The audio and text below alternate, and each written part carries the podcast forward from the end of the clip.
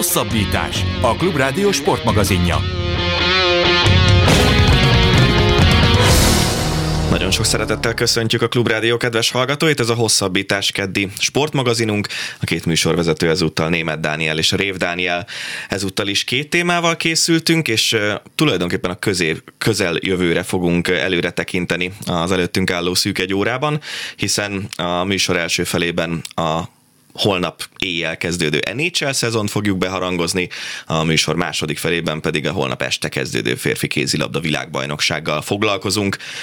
Az első témánk tehát az NHL szezon, az Észak-Amerikai Profi Jégkorongliga 2020-21-es szezonja, ami végül 2021-ben lesz végig megrendezve. Beszélgető társunk pedig Palotai Barnabás, az Arena 4 szakkommentátor, a Crosscheck podcast sorozat házigazdája. Szia Barna! Sziasztok, köszönöm a hallgatókat! Kezdjük azzal, hogy egyáltalán nem volt biztos sokáig, hogy egyáltalán lesz szezon, hiszen a liga, illetve a tulajdonosok és a játékosok szakszervezetek között elég sokáig vita volt arról, hogy milyen formában tudják megrendezni ezt a járvány közepén lezajló szezont. Mik voltak a vitáspontok, és mi, miben sikerült végül megegyezni? Igen, sajnos ez elég sokáig elhúzódott, több hónapig is, ráadásul közben a, az, valahogy az operatív dolgokat, meg a, a szezonnak a megszervezését kicsit háttérbe szorították a felek.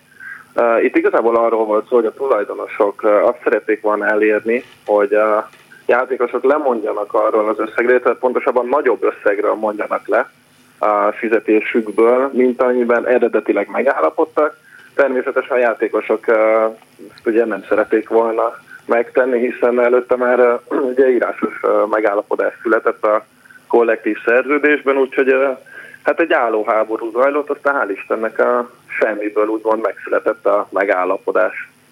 És azt lehet tudni, hogy ennek mi volt az oka, hogy mégiscsak rábólintottak erre? Hát szerintem az NHL egyáltalán nem engedhette meg magának azt, hogy ugye így is a négy amerikai major sport közül hát messze a legérdektelenebb, és hát egy esetlegesen elmaradó szezon az óriási presztízsveszteséget hozott volna nekik, és hát hál' Istennek azért részbe kaptak még azelőtt, hogy nagyon-nagyon késő lett volna. Itt egyéb problémák is felmerültek az idény előtt, többek között a, a logisztika ugyanis hát ugye több országban is zajlik az NHL, az Egyesült Államokban és Kanadában, és nem volt egyszerű összehozni a szabályokat, tehát nem lehetett egy egységes szabályozást ráhúzni az egész ligára. Végül itt mi lett a megoldás? Hát amit lehetett még tudni egy kialakult bérvita előtt, és azt nagyjából mindenki szentírásnak kezelte, egy elejtett és véletlen elszólt félmondat miatt, hogy újra rajzolják a divíziókat, és a négy divízió közül az egyik az egy kanadai lesz. Na most ugye később ezzel is felmerültek problémák, de végül ez lett a megoldás, hogy a hét kanadai csapat ez egy külön ilyen mini bajnokságban szerepel, a maradék amerikai csapatokat pedig három divízióra osztották, földrajzi szempontok szerint, és ott is egyébként ilyen hát a saját kis házi ligájukban fognak versenyezni a csapatok itt az alapszakaszban. Ugye erre azért volt szükség, mert Kanadában teljesen más a koronavírus által hozott egészségügyi protokoll, mint az Egyesült Államokban, és ugye ott aki átlépi az országhatárt, az azonnal karanténba kerül, és hát ezzel ugye lehetetlenítették azt, hogy a, az amerikai csapatok Kanadában vendégszerepeljenek. A divízión belüli játék nekem az a az jutott eszembe, mint hogyha itt az európai fociban a négy nagy top bajnokság szépen lezajlana, és aztán a végén játszana a négy bajnokság bajnoka egy mini rájátszást. Kicsit ilyen lesz most ez a szezon az NHL-ben, nem? Uh, igen, igen, abszolút hasonló. Itt ugye a playoff első két körét is majd még házon belül vízják a csapatok. Minden csoportból négy jut be a playoffba. Ott ugye egészen addig zajlanak a küzdelmek, amíg lesz egy győztes, és aztán valóban, ahogy mondtad, a négy győztes majd összecsap valahol, valamikor, valamilyen körülmények között és keretek között, erre még egyébként nincsen a pontos direktíva.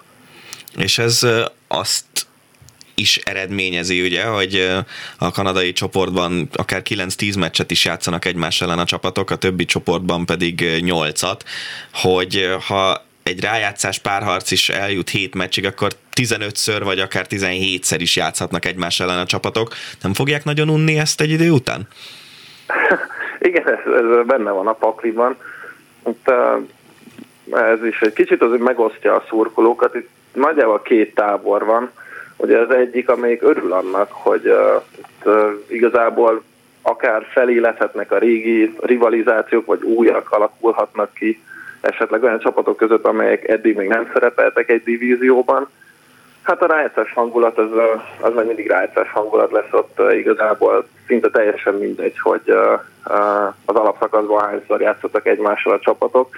Itt ugye azért lesz érdekes ez a házon belüli játék, mert hát kis közhelyel élve azért az összes, összes meccs az négy pontos lesz, és nem engedhetik meg a csapatok egyik mérkőzésen se, hogy a szélváról vegyék. Mert ugye rögtön egy vereséggel a közvetlen riválisokat erősítik minden alkalommal.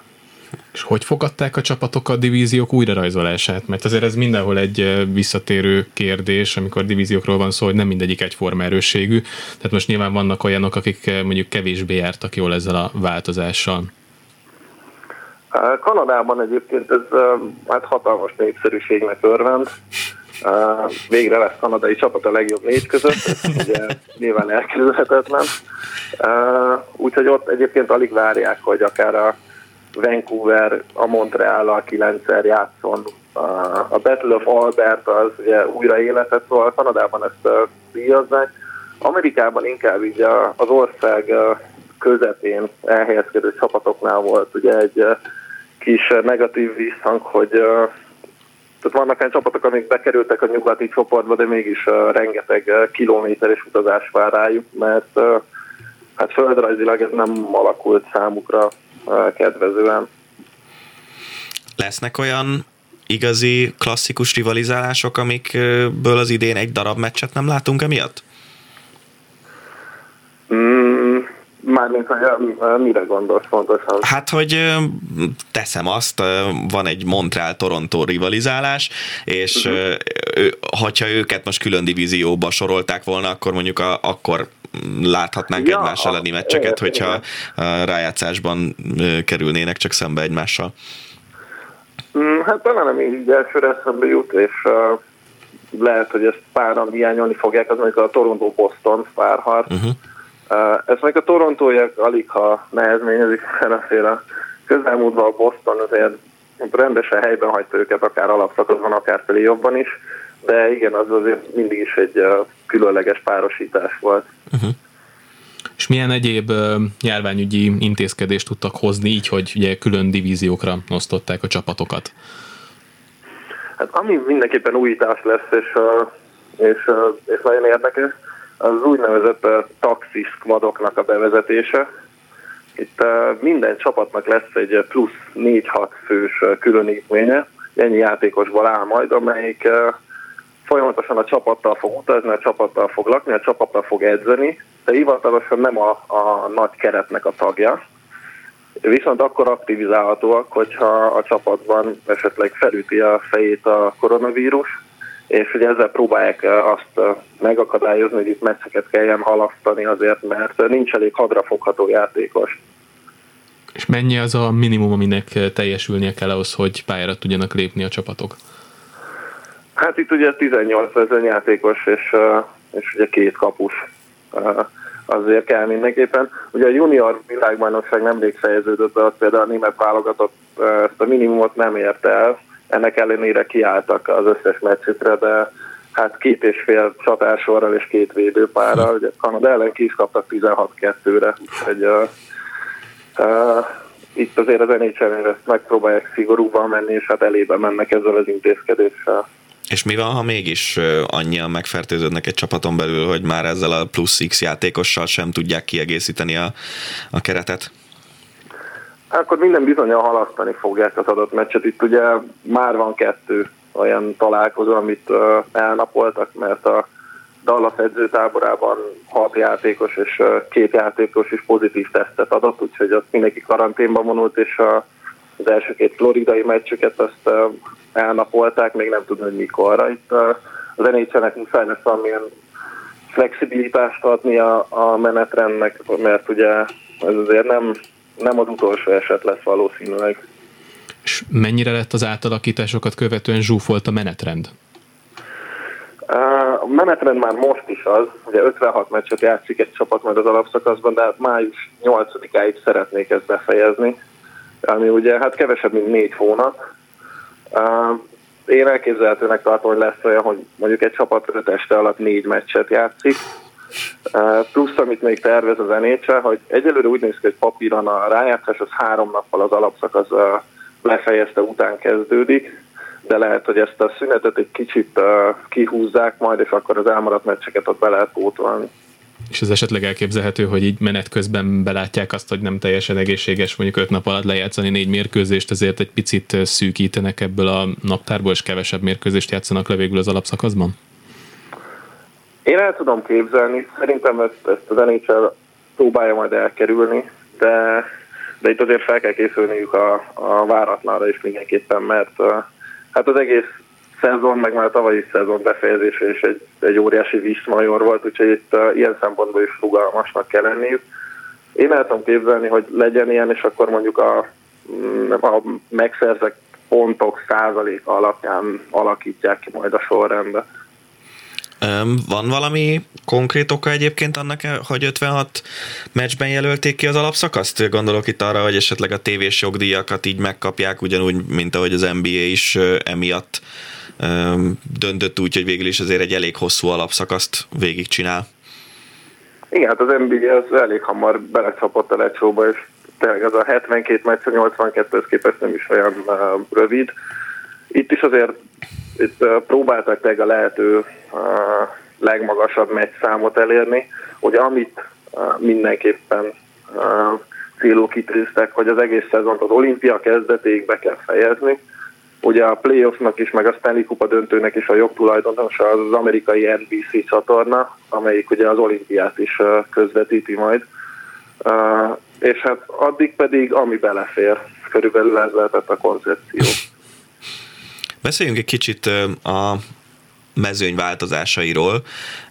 Összesen hét olyan csapat lesz, amely új edzővel kezdi meg a szezont.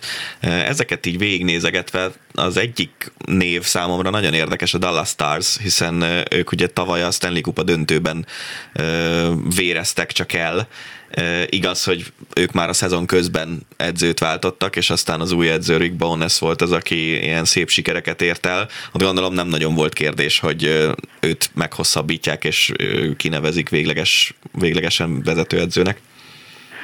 Igen, a Bowness egyébként egy uh, eléggé hát új játékstílus tudott alkalmazni a Dallasnál, ott ugye az egész alapszakaszban óriási problémát okozott a góllövés, aztán a rájátszásban nagyon szépen tudtak alkalmazkodni például a Colorado-nak a játékstílusához, és ott óriási, hát ilyen tűzpárbaj alakult ki a két csapat között szinte minden hét meccsen, úgyhogy alig, hanem ezzel, meg hát nyilván a döntővel is meggyőzte a vezetőséget, hogy el tudja vinni ezt a csapatot, és a, a megbízott vezetőedző titulusból a megbízott szót azt ki lehet húzni. És mi a helyzet Washingtonban, ahol ugye egy olyan edzőt küldtek el, aki Stanley Kupa győzelemig juttatta a csapatot, az előző két szezonban is mindig ben voltak a rájátszásban, igaz, mind a kétszer az első körben kiestek, és jött egy nagyon nagy nevű edző Peter Laviolette személyében. Szerintem ez egy jó húzás lesz Washington, azért Laviolette is nyert már kupát korábban, meg azon kívül is volt kétszer döntőben két különböző csapattal, Hát Todd Riedlen nem igazán váltotta be hozzáfűzött reményeket, meg ez egy kicsit nagy falat volt, és valószínűleg az öltözőt is elveszítette, meg hát azért a Washingtonnak a kerete az egyik évben sem hát arra predestinálta a csapatot, hogy ott az első körben véget érne nekik a playoff, úgyhogy ez szerintem egy abszolút értető húzás volt, és, és Laviolett kinevezését is egy jó döntésnek gondolom most. Kik lehetnek az esélyesek ebben a szezonban? Kikkel kell számolni? Mm, én most három csapatot tudnék mondani hirtelen, amik, amelyek uh, valamennyire kiemelkednek a mezőnyből. Az egyik az természetesen a címvédő Tampa Bay, és oké, okay, most az alapszakaszban nem lesz ott Kucserog, uh, de azért én meglepődnék, hogyha a rájátszásban sem látnánk őt. A másik pedig a nyugati csoportban található két csapat, a Colorado és a Vegas. Úgyhogy ott egy óriási harc lesz majd a, a play-offban is köztük valószínűleg. Ebből a három csapatból szerintem kettő ott lesz a legjobb négy között.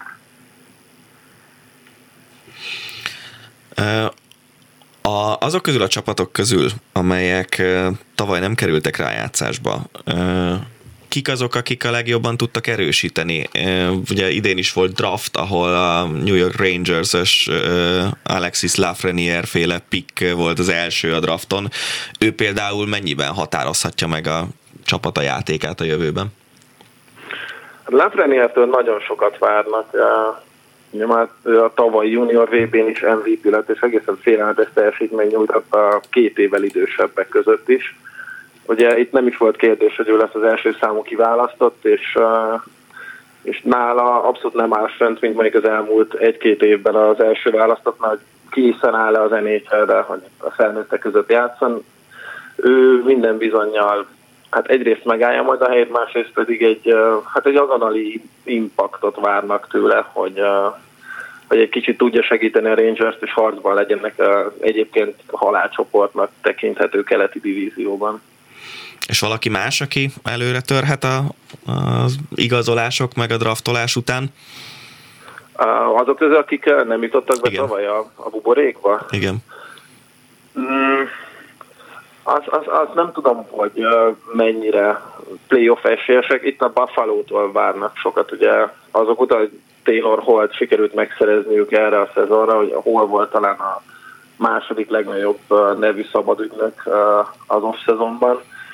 Itt az, hogy ő egy, hát végre egy potens szélsőt biztosítottnak az ő szemében Jack Eichelnek, itt azért szerintem óriási csalódottság lenne mind a, mind a csapatban, mind a szurkolók körül, hogyha, hogyha a Buffalo nem jutna be a playoffba. Egyébként én továbbra sem tartom őket erre esélyesnek, de az biztos, hogy papíron sokat erősödtek.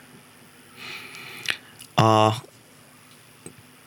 Na, egy pillanatra megakadtam, mert hogy arról akartalak kérdezni, hogy vannak-e komoly szabályváltozások, de aztán közben eszembe jutott, hogy láttam egy egészen kiváló videót az NHL honlapján a les szabályváltozásáról. Igen, egy igen, kicsit, igen, igen. Hogy mondjam, szabadabbá teszik a játékot, és a, igen. az eddigi lesek egy részét azt a jövőben nem fogják lesnek ítélni. Ez szerinted rögtön ilyen szignifikáns különbséget jelent majd, és sokkal több gólt látunk emiatt, vagy azért ez annyira nem jelent majd nagy különbséget? Szerintem azért hát lehet, hogy számokban majd nem lehet kimutatni a különbséget, vagy mondjuk egy nagyon minimálisan itt a, mondjuk a gólátlag az emelkedni fog. Uh-huh. Az biztos, hogy uh, itt a, ennek az értelmezésében és a videózásában azért, uh, hát azért lesznek uh, problémák, és, és valószínűleg konfliktus is, mert itt ugye illetve kezdve a szabad szemmel kell a bíróknak megítélnünk, vagy esetleg a, a videóbíró központban azt megnézni, hogy most légvonalban a korcsolya tényleg ott volt-e a kék vonal fölött, vagy nem. Biztos, hogy lesznek olyan ítéletek, amik komoly visszhangot fognak kiváltani, de, de tényleg ez talán így a támadójáték javára válhat. És egyáltalán milyen igény, jelen, milyen igény jelentkezett a ligában, meg a szurkolók körében, hogy ezen a szabályon változtassanak, mert azért ez egy elég jól működő szabály volt, hogyha hozzáért a korcsolya jéghez, akkor nem volt les, ha nem ért hozzá, akkor meg les volt. Hát itt, itt talán tényleg egy kicsit az, hogy gyorsítsák a játékot, az lehetett a, a fő mozgatórugó. Egyébként az igényekről valahogy tehát ez, valóban nem egy olyan szabály volt, amit most évek óta követelt már bárki, és ez egyszer csak megszületett és közzétették. Azért a korábbi formájában is voltak komoly viták, voltak olyanok, amiken playoff párharcok dőltek el, úgyhogy uh, lehet, hogy ezért érezték azt, hogy egy kicsit módosítani kell ezen. És szerinted ez a szabályváltozás ez megjelenik majd az európai szabályzatban is? Gondolok itt arra, hogy ugye elvileg a 2022-es téli olimpiára, ha lesz, akkor mennek majd az NHL játékosok is, hogy itt másfél szezon alatt hozzászoknak valamihez, és aztán teljesen mást kell majd játszaniuk az olimpián. Ez, ez nehéz kérdés igazából. Egyébként lehet ugye a Hoki Szövetség, Nemzetközi Hoki Szövetség próbálja követni a trendeket, ugye az is már régóta terítéken van, hogy standardizálják a pályáknak a méretét, és nem az NHL pályát igazítják a világszabályhoz, hanem fordítva. Uh-huh. Lehet, hogy ugyanezt az utat fogják itt is majd bejárni. Beszéljünk egy kicsit egy olyan különlegességről, ami ma jelent meg lényegében, hogy Kalifornia és Nevada határán a Tahótó partján akarnak rendezni szabadtéri mérkőzéseket. Egészen csodálatos környezetben. Ez hogy jött ez az ötlet, és miért jó az nhl az, hogy lényegében a, a természetbe kivisz mérkőzéseket? Az igazság, hogy amikor ez először az a plecska megjelent, akkor mi a podcastben is próbáltunk rájönni ennek a miértjére. Főleg annak tekintetében, hogy még azt se lehet tudni, hogy lesz a szezon, vagy nem lesz szezon, de azt ugye kijelentették, hogy a szabadtéri meccsek, a Winter Classic, meg a Stadium Series meccsek, azok elmaradnak. Aztán egyszer csak meg is gondoltak egyet, és kivisznek egy tópartra két meccset, ráadásul egymás után. És ami még ebben megkökkentő, hogy itt azért erőltették azt már az elejétől kezdve, hogy a csapatok csak divízión belül játszanak, hogy itt az utazást azt tényleg minimalizálni tudják. Ehhez képest ugye keleti csapatokat is átvisznek majd az ország túloldalára. Úgyhogy uh, sajnos volt egy-két olyan döntése, meg lépése az nhl az elmúlt hónapokban, amiben nem volt sok ráció. Ez is ugye azok közé tartozik, mert ugye egyébként meg ezek, ezek zárszapos meccsek lesznek. Uh-huh. Tehát itt nem arról van szó, hogy beengednek mondjuk egy uh, 40-50-60 ezeres stadionba 5000 ember, hanem egyelőre szóba se került, hogy itt ez nyilvános legyen, úgymond. Igen, ez mondjuk fura is lenne, hogy a természet közeliség a cél, de közben meg 50 ezer ember tönkreteszi a természetet azért, hogy megnézzen egy Igen. hoki meccset. Egy rövid utolsó választ kérek tőled. Mi az, amivel minimum elégedetlennél a szezon lefolyását illetően? Mi az a meccs szám, rájátszás, stb., ami, ami után azt mondanád, hogy jó, ezt sikerült jól megoldani ezt a szezont? Rövid válasz? Igen. Legyen bajnok a Colorado. jó, teljesen elfogulatlan válasz. Oké. Okay. Egyébként én, én jelenleg továbbra is valószínűnek tartom azt, hogy sikerül az összes meccset lejátszani. Lehet, hogy ez így ilyen fájdvezérelt gondolat, de, de szerintem meg fogják tudni oldani, és lesznek döccenők, ugyanúgy, mint mondjuk az NFL alapszakaszban, de, de szerintem megoldják és végig tudják játszani az olimpiáig. Így legyen. Barna, nagyon szépen köszönjük, hogy a rendelkezésünkre álltál. Én Palot- is köszönöm a meghívást. Palotai Barnabással beszélgettünk az NHL szezonról,